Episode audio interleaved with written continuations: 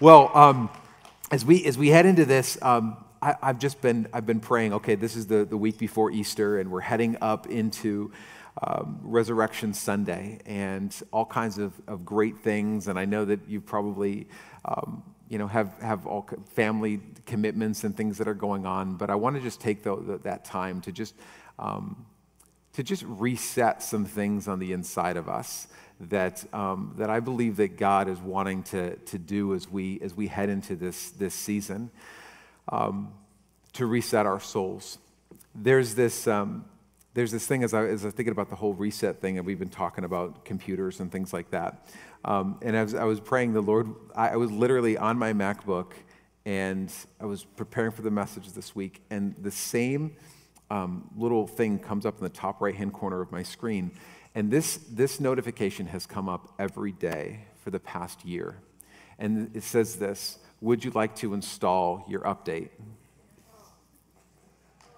Does anybody, can anybody relate to the, the absolute fear that comes over you? Like when you're like, ah, I don't know if I, uh, nope. And every single day, I kid you not, because it comes up every day on my MacBook, every day when I open it up and it comes up, I always choose this thing that says this these are the choices right now, tonight, or remind me tomorrow.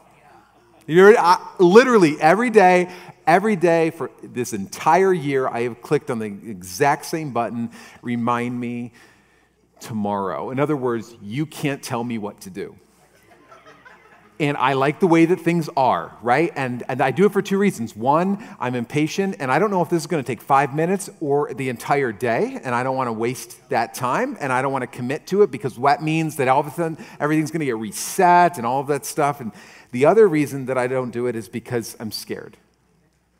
I'm scared that, because I've heard horror stories from some of you that have testified that, like, that you've done it, you've installed the update, and all of a sudden now you've lost all your files and you can't retrieve anything and all those things.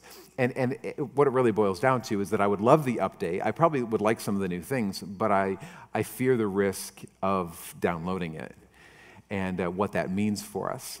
And, and as I was praying about it, it was funny as I was, as I was clicking on that button, the Lord was like, Isn't that so much like the human condition?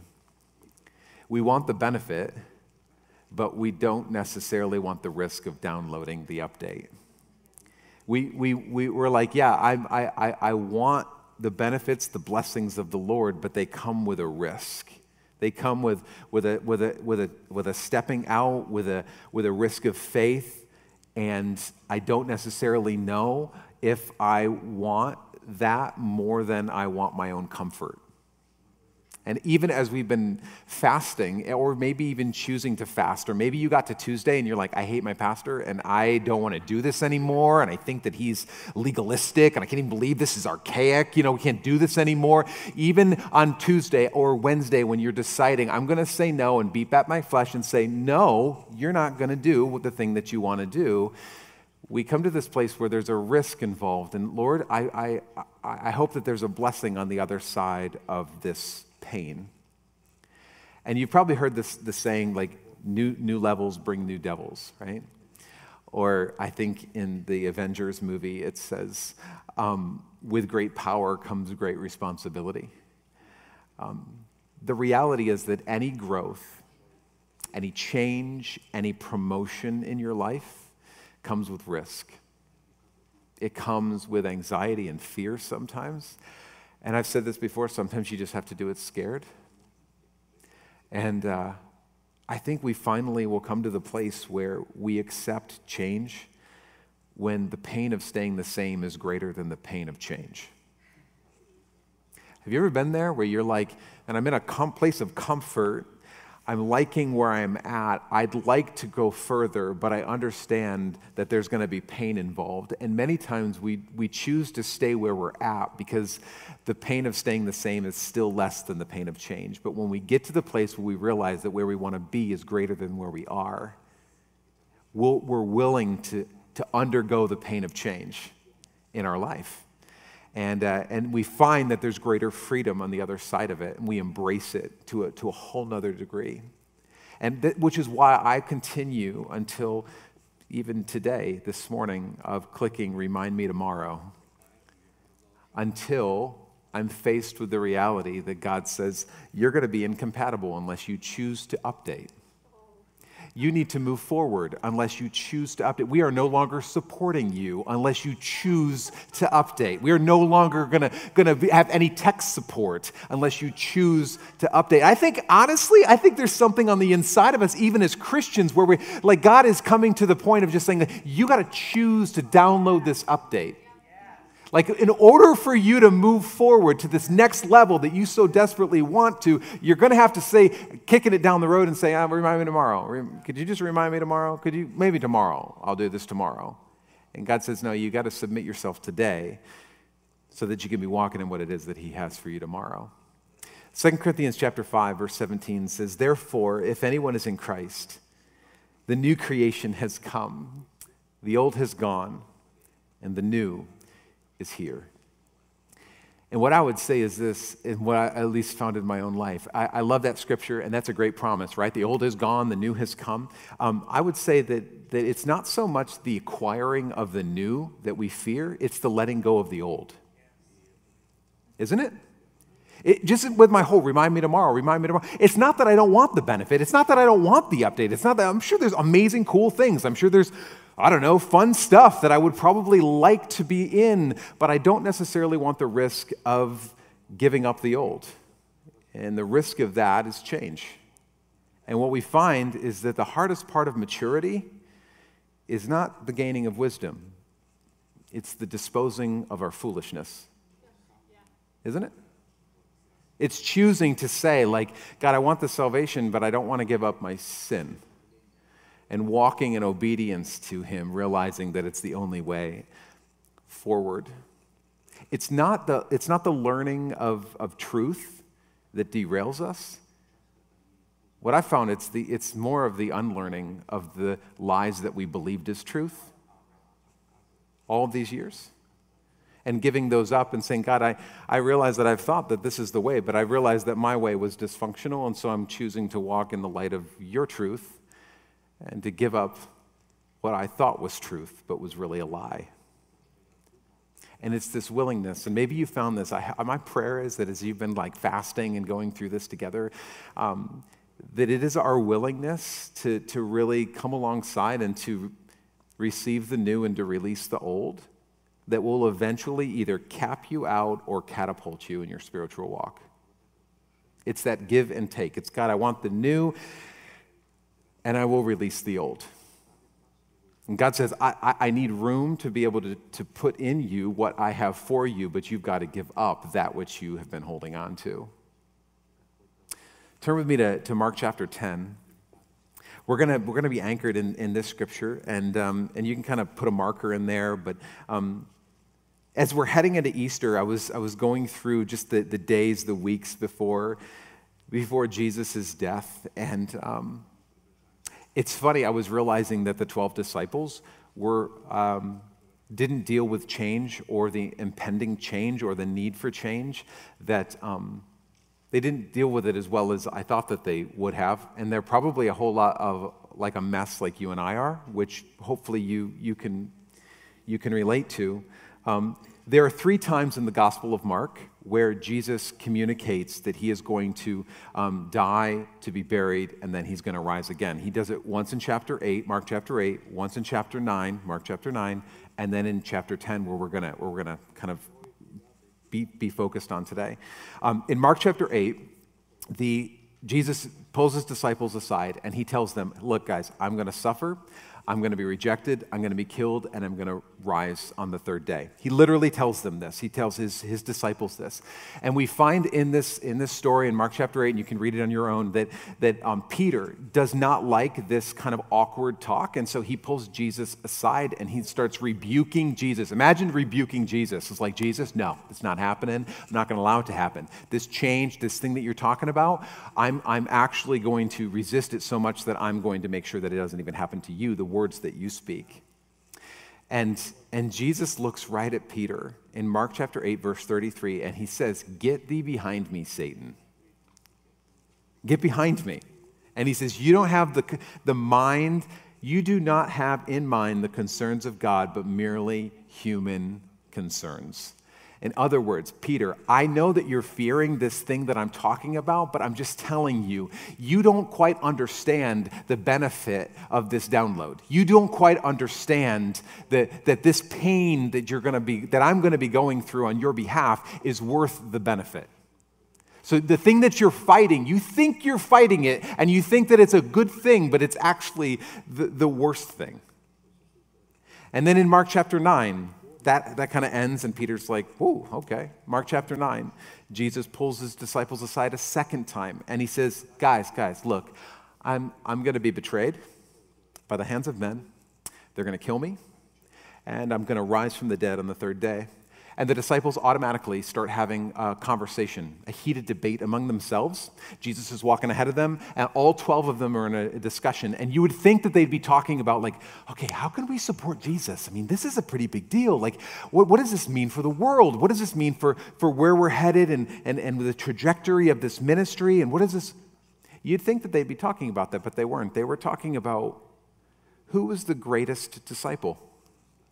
They're arguing about it, actually. I, am literally, all 12 of them are just, Jesus just like, hey, I'm, I'm going to be tortured, I'm going to die, I'm going to rise again on the third day. And they're like, I think I'm Jesus' favorite. Thomas, I doubt it, right? I think I'm Jesus' favorite. John, you're a suck up, right? Yeah, I mean, I think I'm Jesus' favorite. Peter's like, no, no, no, you don't understand. You guys heard it. Jesus said, Peter, on this rock, I will build my church. I'm the rock. I'm me, Peter. I'm the rock. That's my name. I think Jesus knows that I am the most responsible here. And Jesus overhears them talking. He's not in this conversation. He overhears them and he asks them a question. He says, What are you guys talking about? And they literally go, hmm, Nothing. Hmm, nothing. Wait, nothing. They're, they're silent. They don't even tell Jesus what they're talking about. And then we get to Mark chapter 10. And Jesus pulls them aside for the third time. And he tells them in gruesome detail this, this it gets a little bit more and more detailed every single time he tells them. And let me read it for you in Mark chapter 10, verse 33, where we're going to get focused in on today. He says, We're going to Jerusalem, he said, and the Son of Man will be delivered over to the chief priests and the teachers of the law. They will condemn him to death and will hand him over to the Gentiles, who will mock him and spit on him, flog him and kill him, and three days later, he will rise. This is the third time. And Jesus is like, Look, guys, I, you're not quite understanding that this needs to happen, but I, I, I need you to understand what we're about to walk through. Um, I'm about to walk through a lot of pain here. And what's interesting to me is that I'd like to say that I don't relate at all and that these guys are just boneheaded, but they do it again. They start to feel insecure. All of a sudden, like the future is uncertain and the fears come in, and they're like, What was Jesus talking about? He's going to die and he's going to get spit on and mocked. And what does that, what does that mean? And, and they start to feel like uh, uh, uh they start jockeying for position and they start thinking to themselves, Probably questions like you and I would, like, well, what's my position? What's my power? What's my 401k plan? How much, how much is my stimulus check going to be? And is there going to be full dental in the kingdom of heaven or am I going to have to pay into it? Like, what? Oh my goodness. Like, oh, what does this mean for me? And even though they are literally walking with the creator of the universe in bodily form, and he's telling them, I'm about to die for you. We're going to go through this, but there's a benefit for this download. And they start just getting insecure. And their anxiety and insecurity starts driving them for a need for control. And they start to devise a plan. Only this time it's not the 12, it's two guys. James and John. They're brothers. They're called, they're called the, the sons of Zebedee or the sons of, th- thunder, right? I think that they kind of had like this, like, um, they, were just, they were just known for being a, probably a boisterous couple of brothers. And uh, let's just say that at, at, at least. These two guys, they come up to Jesus and they're like, okay, we got a plan. We've been talking.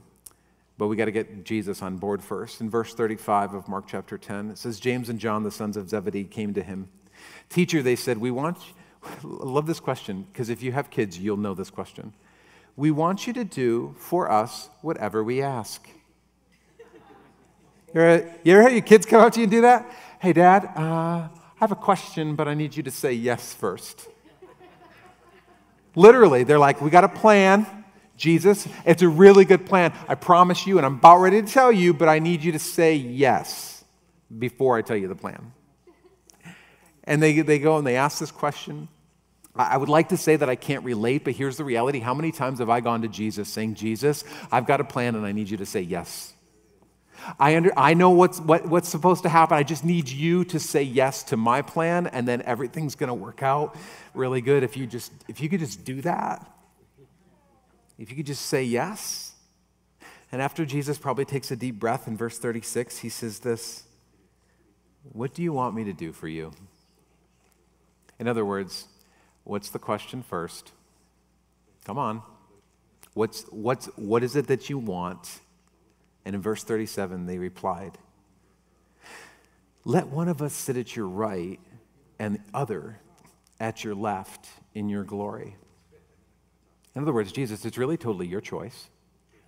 I mean, it is really up to you. You can choose which, which brother, James or John, right? Like who you want to sit at your right and who you want to sit at your left. You, but it's your choice. You can do whatever you want. Either way, we are calling shotgun, right? We're, either way, just want you to know, don't talk to the other guys, but we're, we're coming in and, and, and, and, and I really, you know, we're, we're calling shot. If you need some more time to pray about it, I'll give you five minutes. You can get back to us, right? That's fine.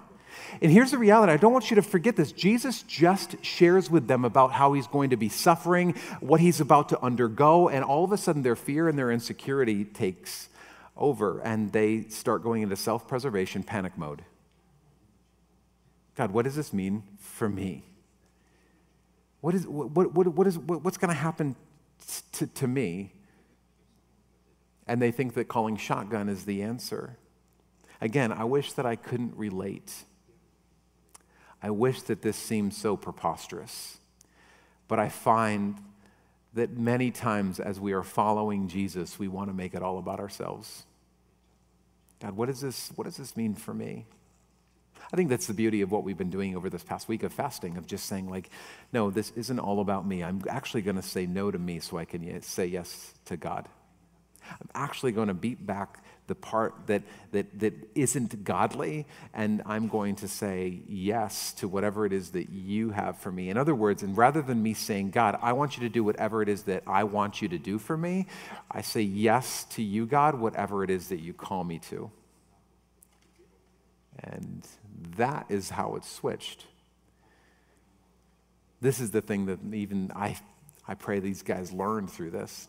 Verse 38, Jesus responds. He says, You don't know what you're asking, Jesus says.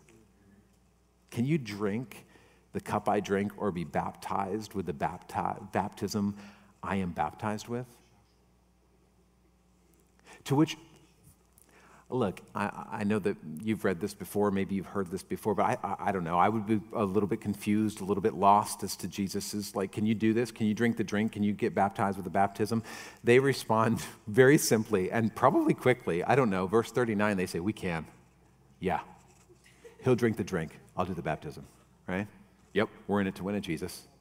Yeah, we can do this thing. I'm, I'm totally in, right? We're, we're into this. We can do it. Yeah, absolutely about that question that we just had, though, if you could get back to that, that'd be great. See, what Jesus is saying to us, and I think he's saying to these guys, is like, guys, I know you want the greatness, but are you willing to humble yourself? I know you want the benefits of the update, but are you willing to risk the download? I, I, I, I know that you I know that it's nice and it, the popularity of being associated with me right now, but, but will you stay with me even when everybody else leaves? Where are you going to be in a few days?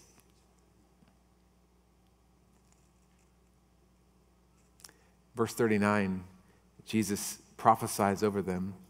He says, Oh, you will drink the cup I drink and be baptized with the baptism I'm baptized with. In other words, many historians say that James was actually the, the first to be martyred of the 12, 12 apostles, 12 disciples. And, and John was the last to die as he was imprisoned on the prison island of, of Patmos, exiled.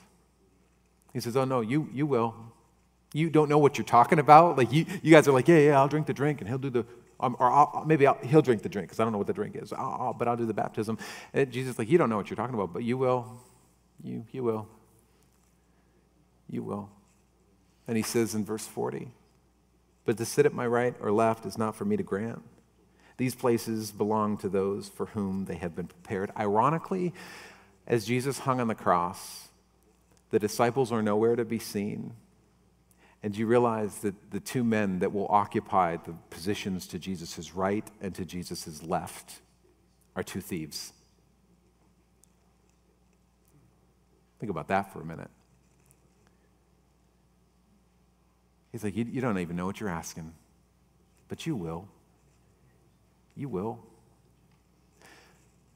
Meanwhile, verse 41 when the ten heard about this, they became indignant with James and John.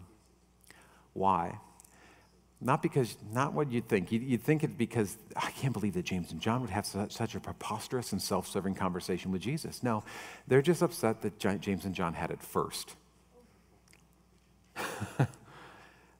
they're just upset that, like, James and John called shotgun, and now the rest of them have to sit in the back seat, feet on the hump, and they're not excited about this reality. And verse 42, it, Jesus calls them together and he says, some of the most significant, upside down, life changing things if we can grasp them. He says, You know that those who are regarded as rulers of the Gentiles lord it over them, and their high officials exercise authority over them. He's like, you guys, you guys know what it's like. I mean, you're living under this kind of dictator, this kingship, dictatorship thing. This, you understand what authority and how people lord uh, uh authority over you. He's like, is that what you aspire to? Like, is that what is this whole like I'm calling I'm calling shotgun like you aspire to to to lord power over people like it's been lorded over you? Like, are you just hoping that one day you're gonna climb to the top of this heap and sit as the king of the trash heap and think, I've I've arrived? Like, is this is this really what we're going for, guys? And then Jesus says these four words that just echo in my spirit. I pray they echo in your spirit all week. He says, Not so with you.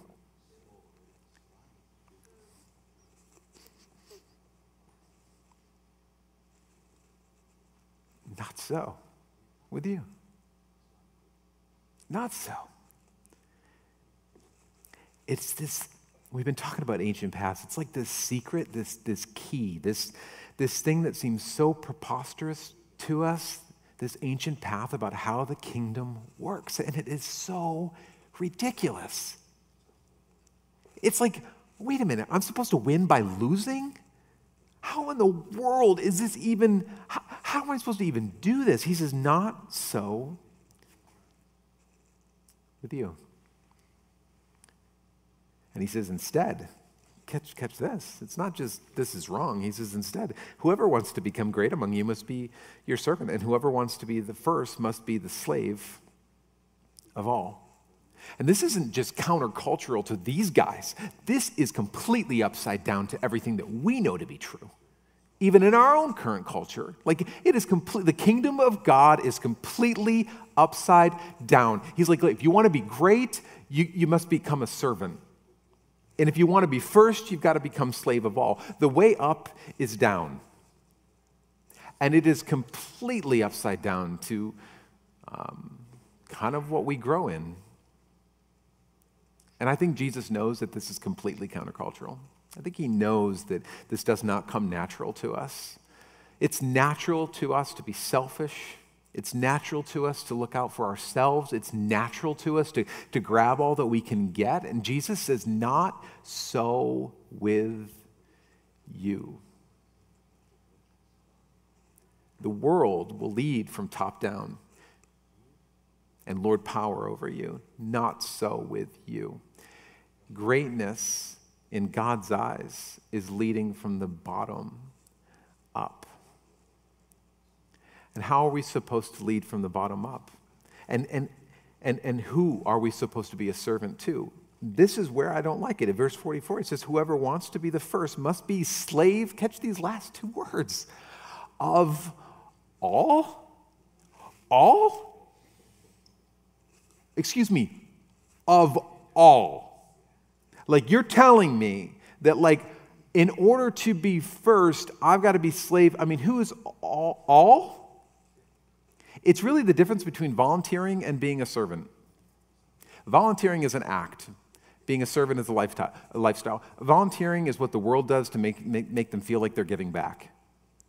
But being a servant is what the church does, and it literally turns everything on its head.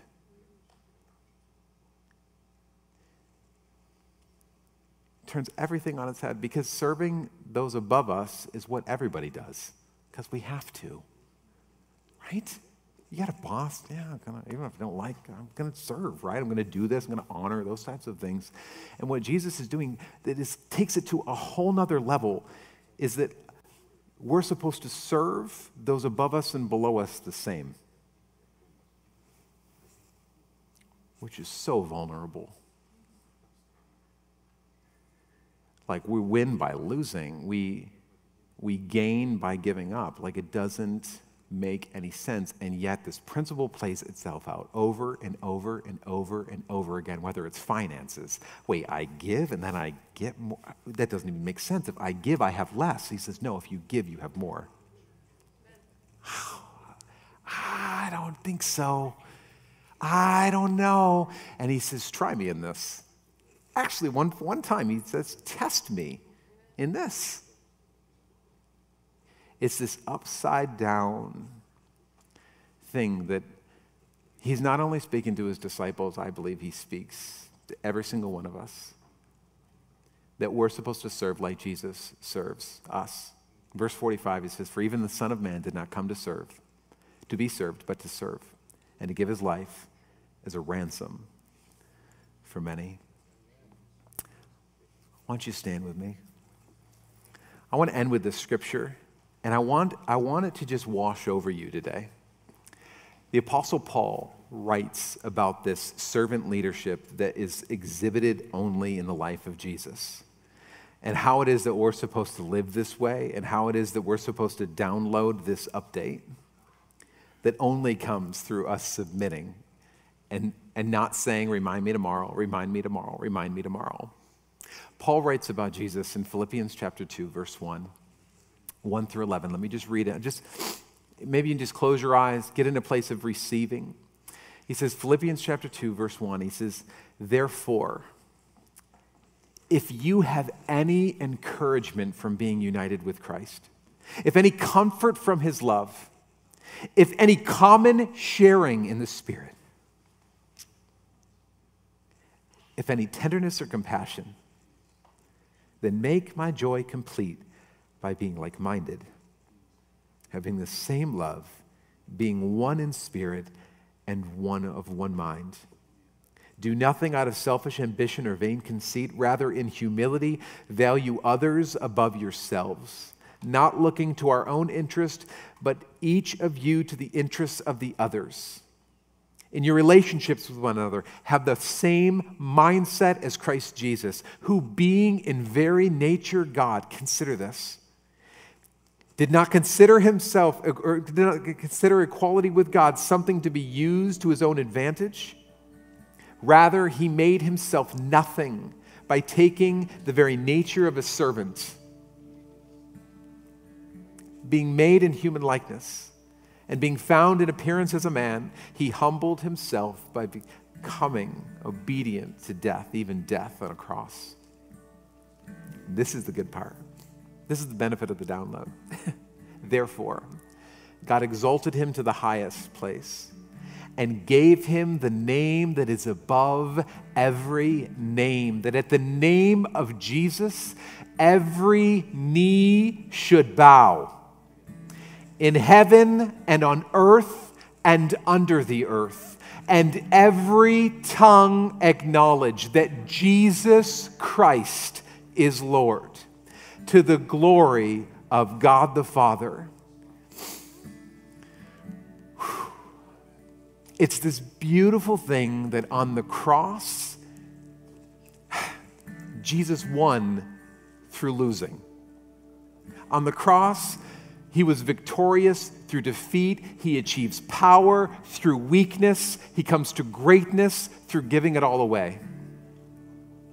And I just want to encourage you today as we head into this Passion Week, as we head into Easter, and I know you guys have been doing Passover and taking part in these different, these different things, Lord. I pray that we would be humbled at your presence to say, Jesus, my prayer is not so much, I want you to do for me whatever I ask you to do, but that our hearts would flip and we would come to the place of obedience and surrender to say, Jesus, I commit to saying yes to whatever it is that you ask me, even if I don't like it, even if it feels vulnerable, and even if it puts me in a place where I don't necessarily feel like I'm in control. I surrender to you, Jesus. And so, Lord, we lift you up all around this place. Lord, I pray that you would speak to each and every single person in here, whether they feel like they are far from you, and this is the first day where they choose to make this stand of saying, I surrender to you, Jesus. I don't even know if I know you, but I want to know this God, this Creator this loving Father that so cared for me that, that he came down and humbled himself and made a way where there seemed to be no way for me. And I surrender my life today to you, Jesus. And maybe there's an area of your life where you just been you've been pushing off and you've literally been clicking, remind me tomorrow, remind me tomorrow. You just remind me tomorrow. Lord Jesus, I choose today is the day is the day to lay down my pride and to lift up humility. Why? Because of what you've done for me. Jesus, I thank you for the power that is only found in you. And it is preposterous and it makes absolutely no sense unless we know the power of the humility of the cross. So, Lord, I pray you would order our steps this week as we go about your day that you would have your way in us. May your love pour through us and overflow out of us to those above us and those below us. In Jesus' name we pray. Amen, amen, amen. God bless you. God bless you. If you're here, you need some prayer, we've got a prayer team right over here that would love to, to just pray over you. If you need a prayer in any area of your life, make sure you stop by over there. I'll be over in our Connect corner. I'd love to just greet you personally, welcome you to New Life Church. God bless you. Have an amazing week.